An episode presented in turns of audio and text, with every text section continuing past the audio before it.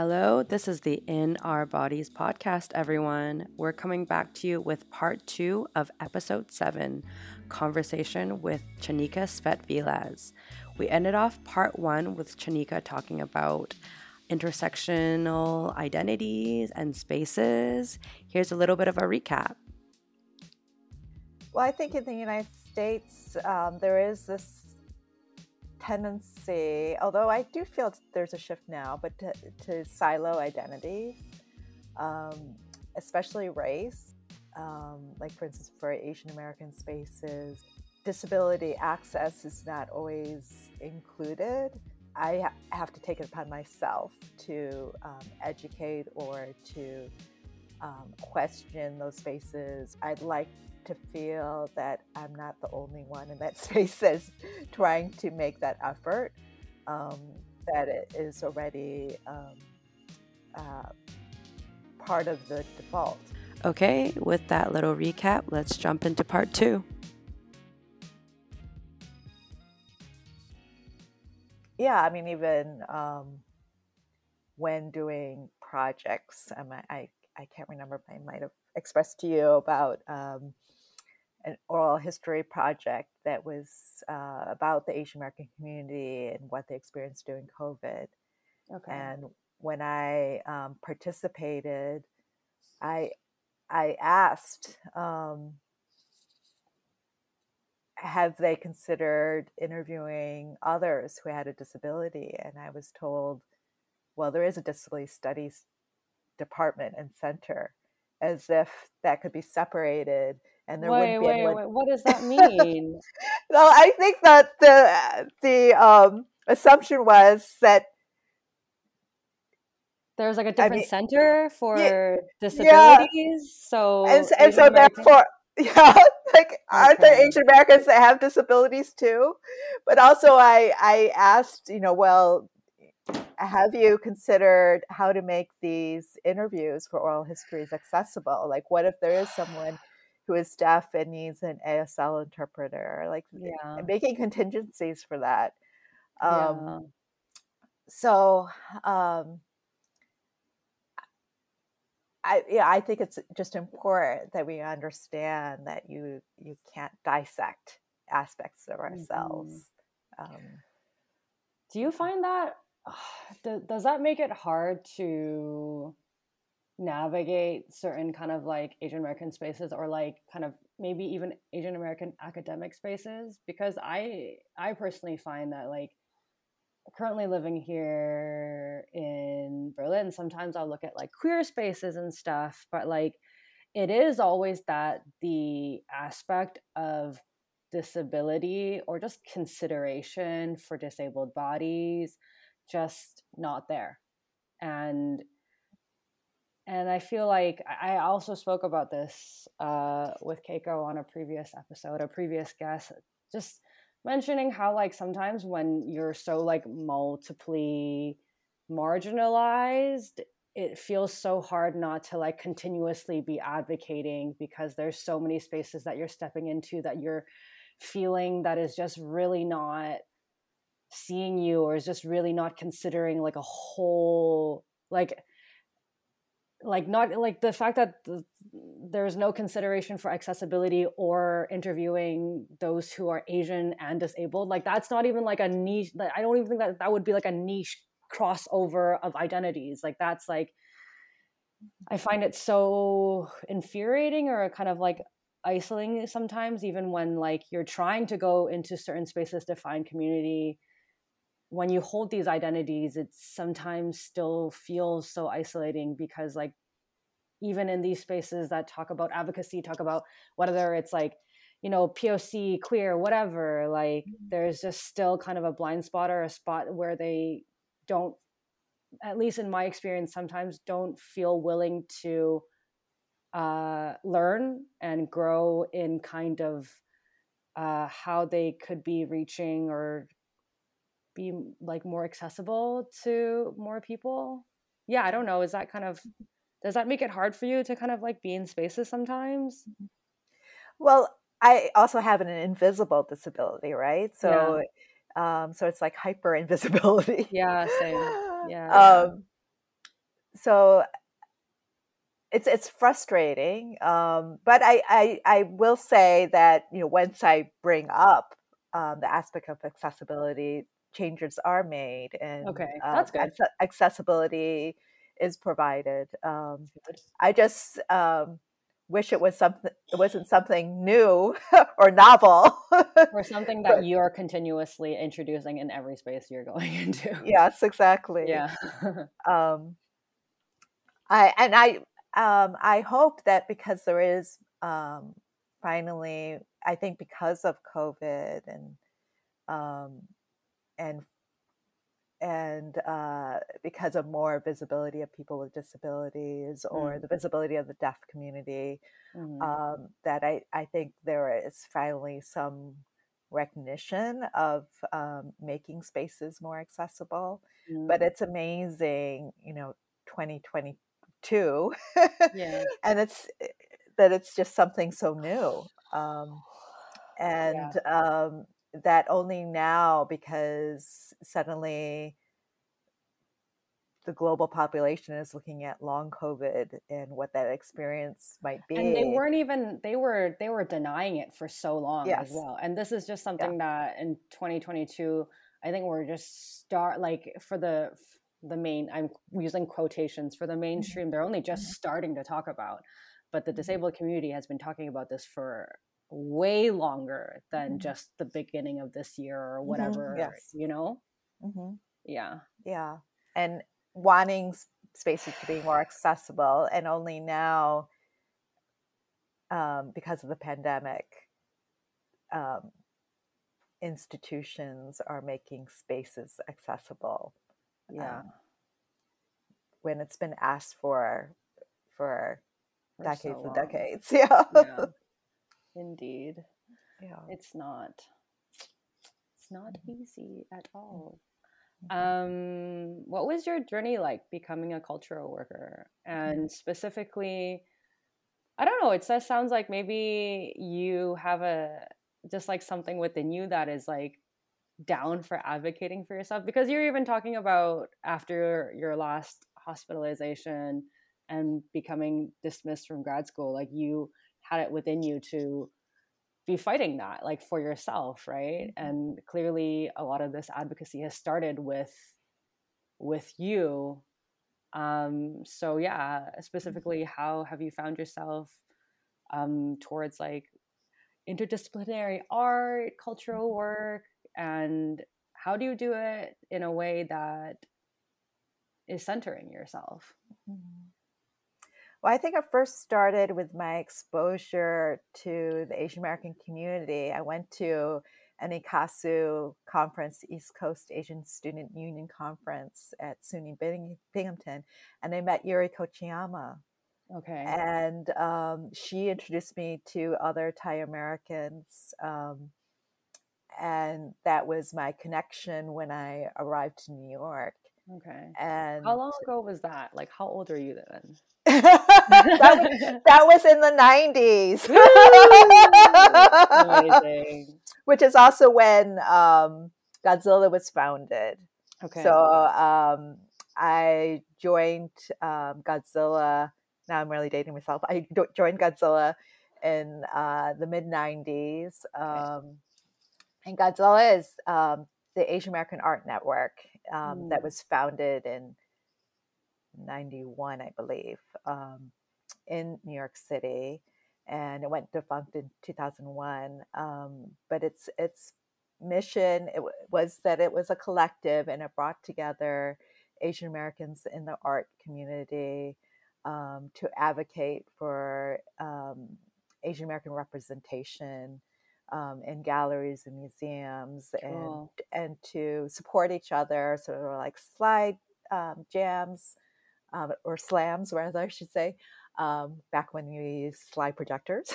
Yes. and um, parties, of course, um, Yes. ways to get together and artist talks. Um, and um, so I and I, so I was involved in um, that work and met other Asian American artists, and I also worked for the Asian American Arts Alliance um, in its beginning stages. Um, and um, just always stayed involved with the Asian American community. And one of my art projects was called Suitcases on Tour, and I mm-hmm. collaborated with the Asian American Legal Defense and Education Fund, where I created this mobile immigration booth Yes. Um, that was mounted on a walker, and I was looking at you know the the relativity of borders and what that meant. Mm. You know, by mm. this immigration booth, it said visas to enter Queens for the Queens edition and visas to enter Brooklyn for the Brooklyn edition, and it would just move around. Um, but um, we uh, we meaning uh, volunteers and I, we distributed Know Your Rights cards mm. um, in different languages um, and also postcards that uh, provided true and false questions about um, immigrants to distribute to people as talking points. Mm. And we also had these plexiglass colored suitcases, silhouette of suitcases, to call attention to the immigration booth. Mm. And um, at that time, it was after 9 11 too. Right. Okay. And so AALDEF um, had a report on special registration because um, men ages 16 and older from predominantly Muslim uh, um, identified countries were being asked to register. Mm. And that uh, caused um, people to lose their jobs and livelihood, or to be deported, or to be detained.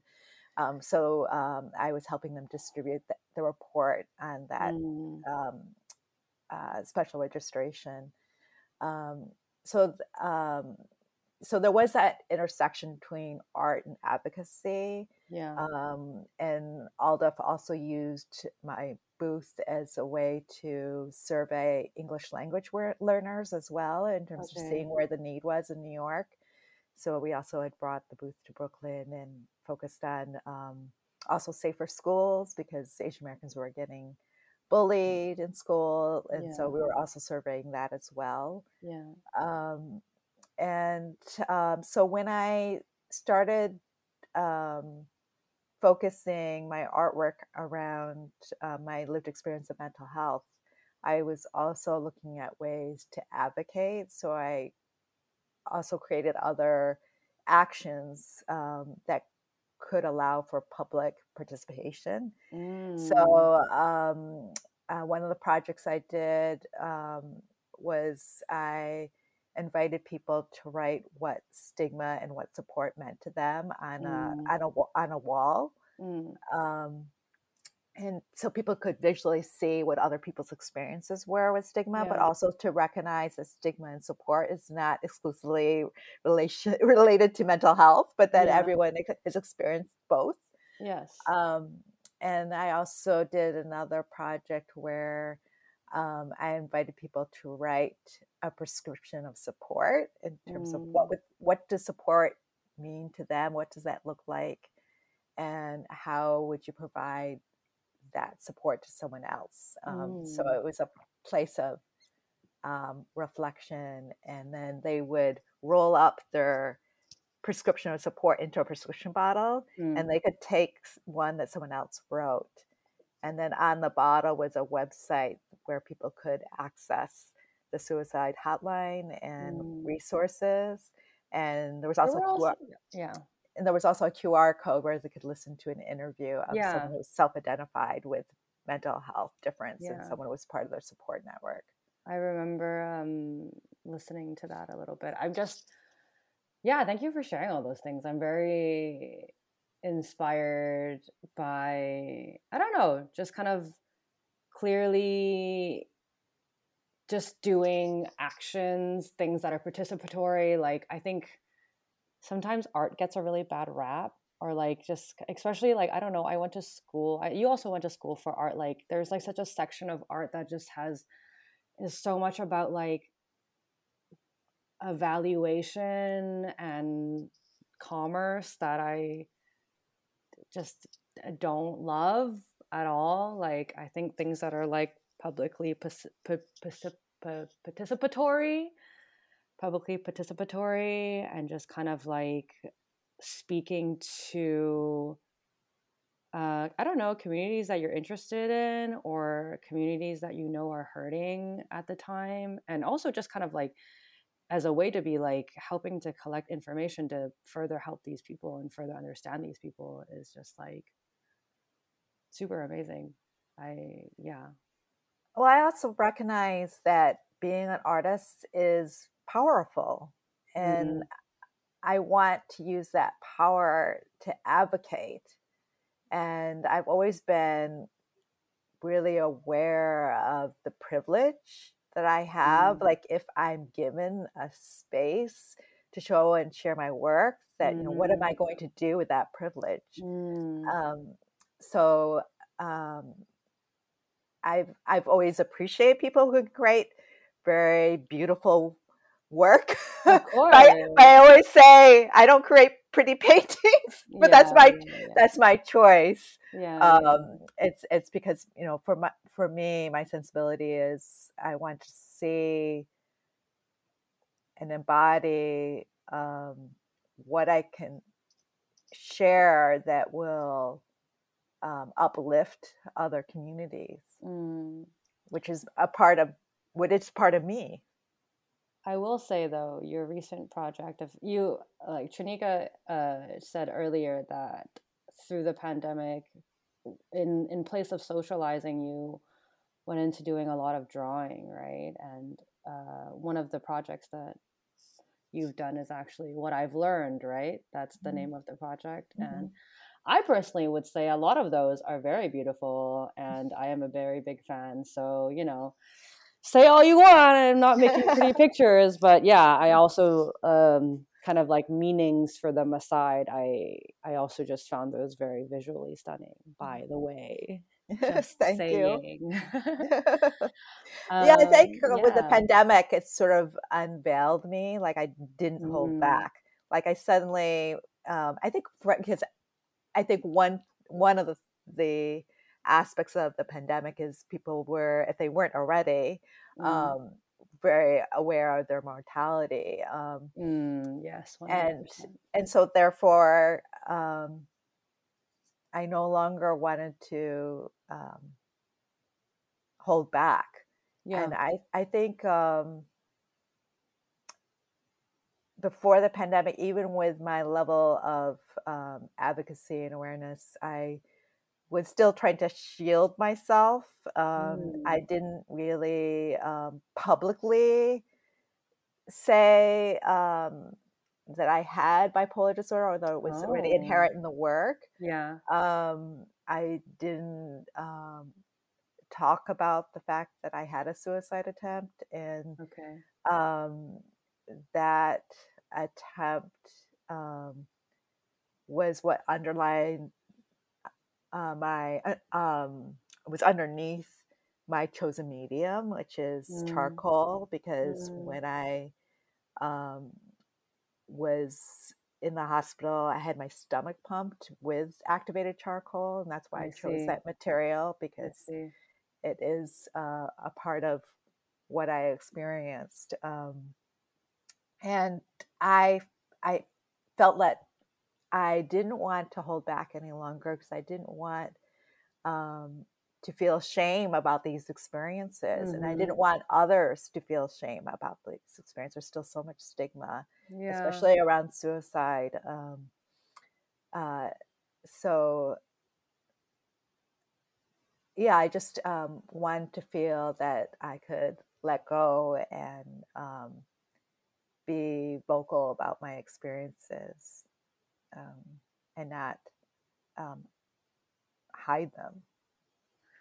Um, well, I really see your perspective in them. Again, guys, the title is called What I've Learned. And I think my favorite ones from them is Chanika draws these like neurons. It looks like brain neurons. And then you collage like people over them and sometimes it looks like they're like doing construction work on them and stuff like that. And obviously i did a bit of research before looking through kind of like your catalog of work so obviously it kind of preempted me to maybe see those connections but to me it is very clear of like some of the themes that you're kind of thinking about and i'm so happy that it is you you got the experience to feel like you did like just didn't want to give a fuck anymore mm-hmm. and yes, wanted exactly. to wanted to just be present and you know visually present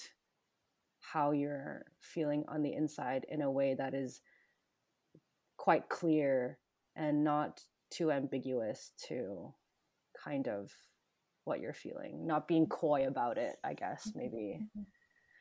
yeah um i think that ties into kind of your other topics for your work which is like medical side effects and medical inaccessibility um yeah do you want to talk about like why those aspects are also kind of like something that interests you and kind of inform your sculptural work and like your other work as well? Mm-hmm. Yeah, well, um, at one point I accidentally took the wrong medication because I take more than one. because the medication happens. Because the bottles were identical yeah, and, true, the, true, and true. the shape and color were so yeah, similar. It's true. And so it made me think about these bottles mm. that are mm. plastic and usually always amber colored and yes. with a white top. Yeah.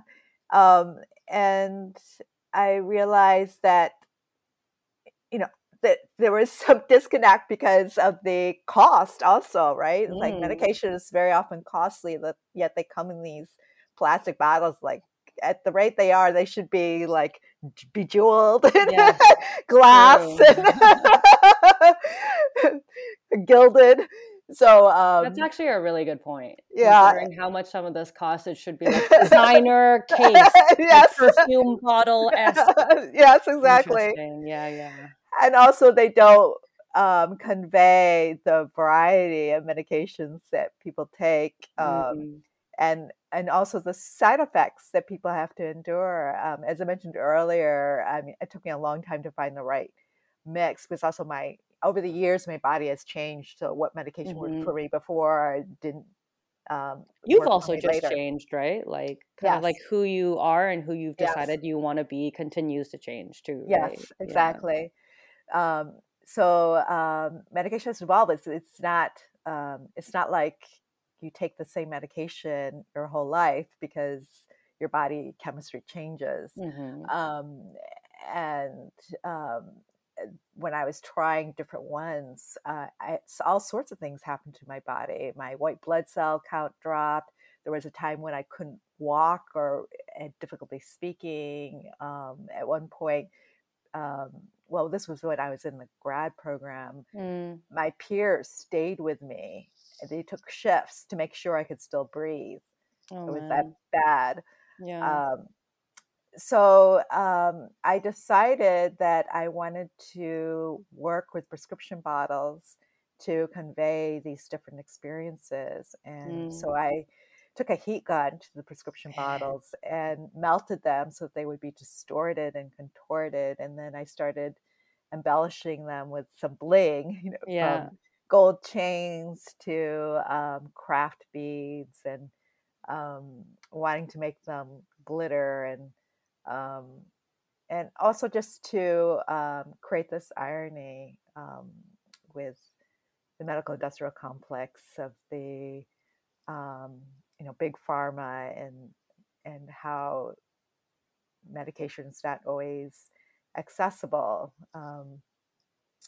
and uh, one of the sculptural pieces I created was called Pharma Go Round, and it mm, had a chandelier of medication, uh, prescription bottles um, that uh, were dripping with gold chains, yes. and then it was tiered like uh, uh, Buddhist chedi or or, or um, stupa um, mm-hmm. prescription bottles that rotated. It was like this um, ever-ending um, circle of prescription um, uh, consuming but yeah. also the fact that the cost never ends yeah.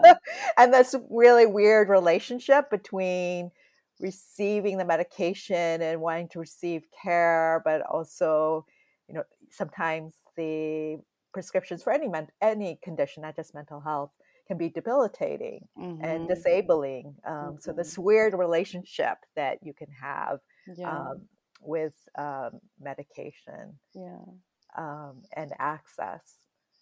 Um, and my newest project, which um, I'm still researching and exploring how to also make it an accessible project for participants, is mm. I want to, um, uh, with consent, um, interview people who self identify uh, as having a mental health difference um, about um, any dis- health disparities that they've experienced in terms of access to care and mapping that data onto a prescription bottle and creating mm. a 3D model of their experience. So visualizing the data.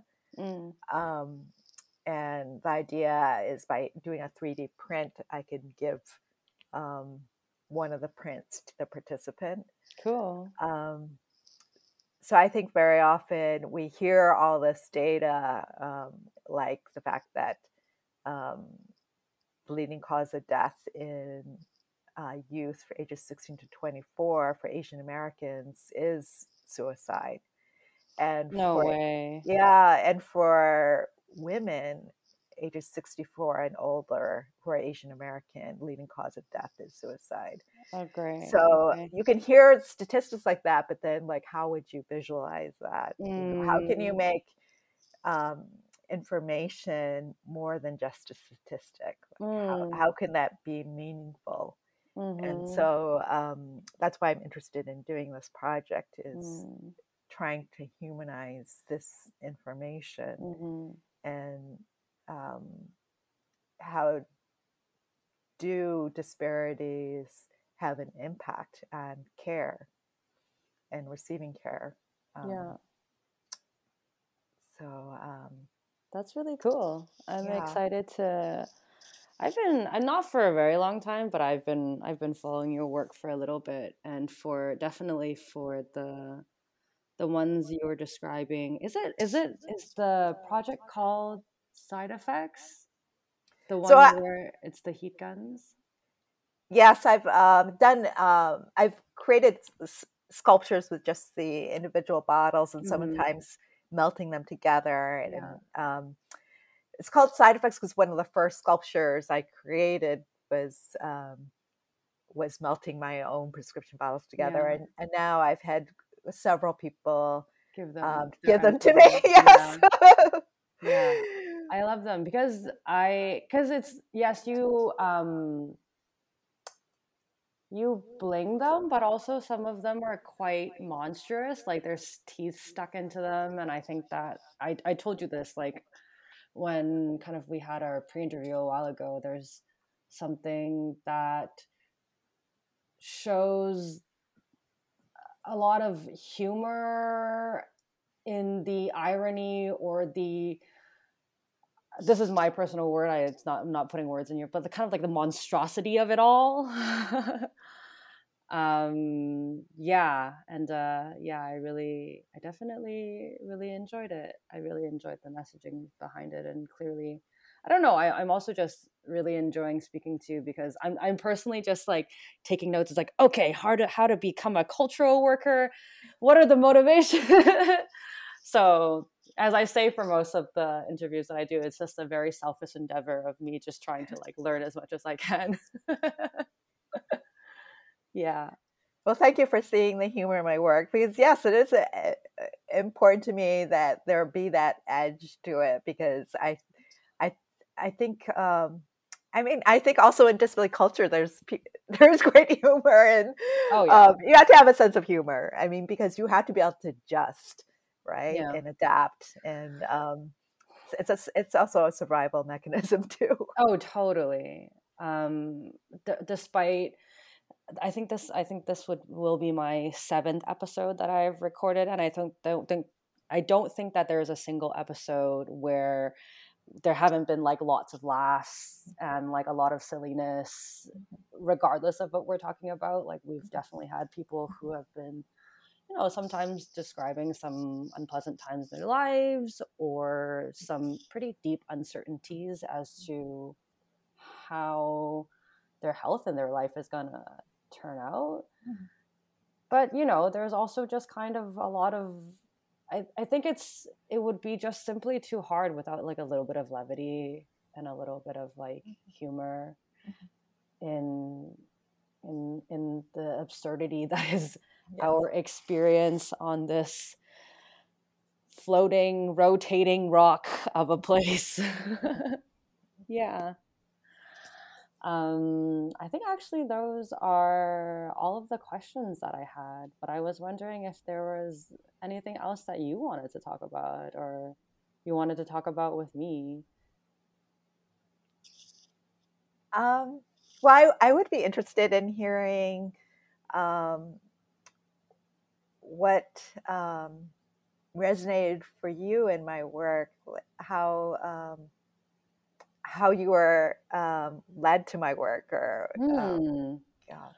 I don't remember i think that like instagram is a blessing and a curse in some ways but through that account i did start following like just people that i thought were interesting and people that were advocates and like cultural practitioners but i, I don't know i there was something I think a part part of it part of it I did. You were. You also mentioned a while ago that you were doing silly, not I use air quotes, silly dances like on Instagram, and to describe um, Chanika has kind of like an infinity loop created out of pill bottles. That's what it is, right? And you were just kind of like dancing with it, and I thought that it was very great for you to just be interacting with your you know with your work in a way that you thought was like weird and silly and serving for you at that time? You're just kind of like and because art can be so serious especially when you like create a sculpture and like you are like a artist that like yeah also so many quotations like a serious you're also a serious artist you know and like for you to just to like be ruminating on your work and just thinking about it or just playing with it right? Like i really enjoyed it. I was like fuck yeah that's really yes. cool. Um yeah i don't know. I just i think that's and as i said before like for your works of like side effect it's just just really taking the time to kind of look at look at it and kind of look at the background of what also even just talking to you the the motivations of your work like yeah I, I like work that kind of makes me take kind of like a deep breath and feel kind of okay about sometimes the absurdity that is what's happening to us right? And i i get that a little bit from some of the sculptures that you're doing and yeah your your most recent drawings like what i've learned. I also i visual i just visually also just really enjoy them. They they're, they're obviously very powerful and very blatant in their message as they were intended to be. Um, but i just aesthetically also I, I, I really enjoy them. I like that you um, use like you're very kind of like on, it feels like you're kind of a, very on the fly about your medium and kind of it feels in that way immediate of the me- message that you want out in the world. Like chanika has also done um, pieces where it's kind of like you use a paper that is all like the medical like those long papers of like medical side effects that uh, come with the prescription that is obviously could not fit on the bottle and like it's just plastered on the wall and then you like have big messages and writings and ruminations about side effects about it right? And it's kind of like it doesn't necessarily feel too precious or again like maybe too quote unquote pretty but like i don't know it kind of does the job right? Like there's like layers in which you can be um interacting with it if you want to like look really up close and just really are curious about like what the laundry list of medical side effects can be for i don't know something like an antipsychotic or you know any kind of medicine specifically we're talking about like western medicine and like pills and stuff. But also like you know there's like you know big messages as well. Yeah that's uh those are my feelings about your work Thank you so much for sharing that because that is such a gift. Because, you know, when you're an artist and you put things out in the world, you don't know how it's being received. So yeah. it's always wonderful to hear out someone might be receiving the work. Yeah. And on that note, I will share my Instagram handle, which is my first and last name is C H A N I K A S V E T V I L A S. Yeah. So that's my Instagram handle, and it's also my website.com. yes, promote that work.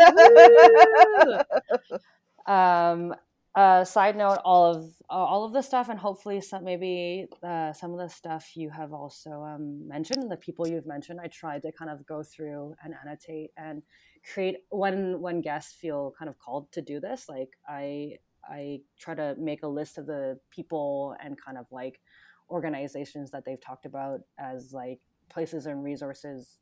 I don't know if this episode is the beginning of someone's journey to find something like that that would be great. I would be very happy to be be part of that. So Wonderful. yeah, wow, okay. After a social media plug, I think that is that is the place to end it. Uh, thank you so much for this conversation. Um, I think what I've realized is through most of my guests is that probably one conversation is really not enough. Like I just really scratched the surface. I hope to possibly have you back and maybe have a more like focused conversation on something. I think there's so much more to talk about. Clearly, um, you have done so many cool projects. So yeah. Thank I you so much for holding this space. I'm really happy I was able to participate. All right. Speak to you again soon. Okay, folks, thank you so much for listening to yet another episode of In Our Bodies. So appreciating Chanika for spending the time to give us a little glimpse into her life and the body of work she's been doing in the political art space.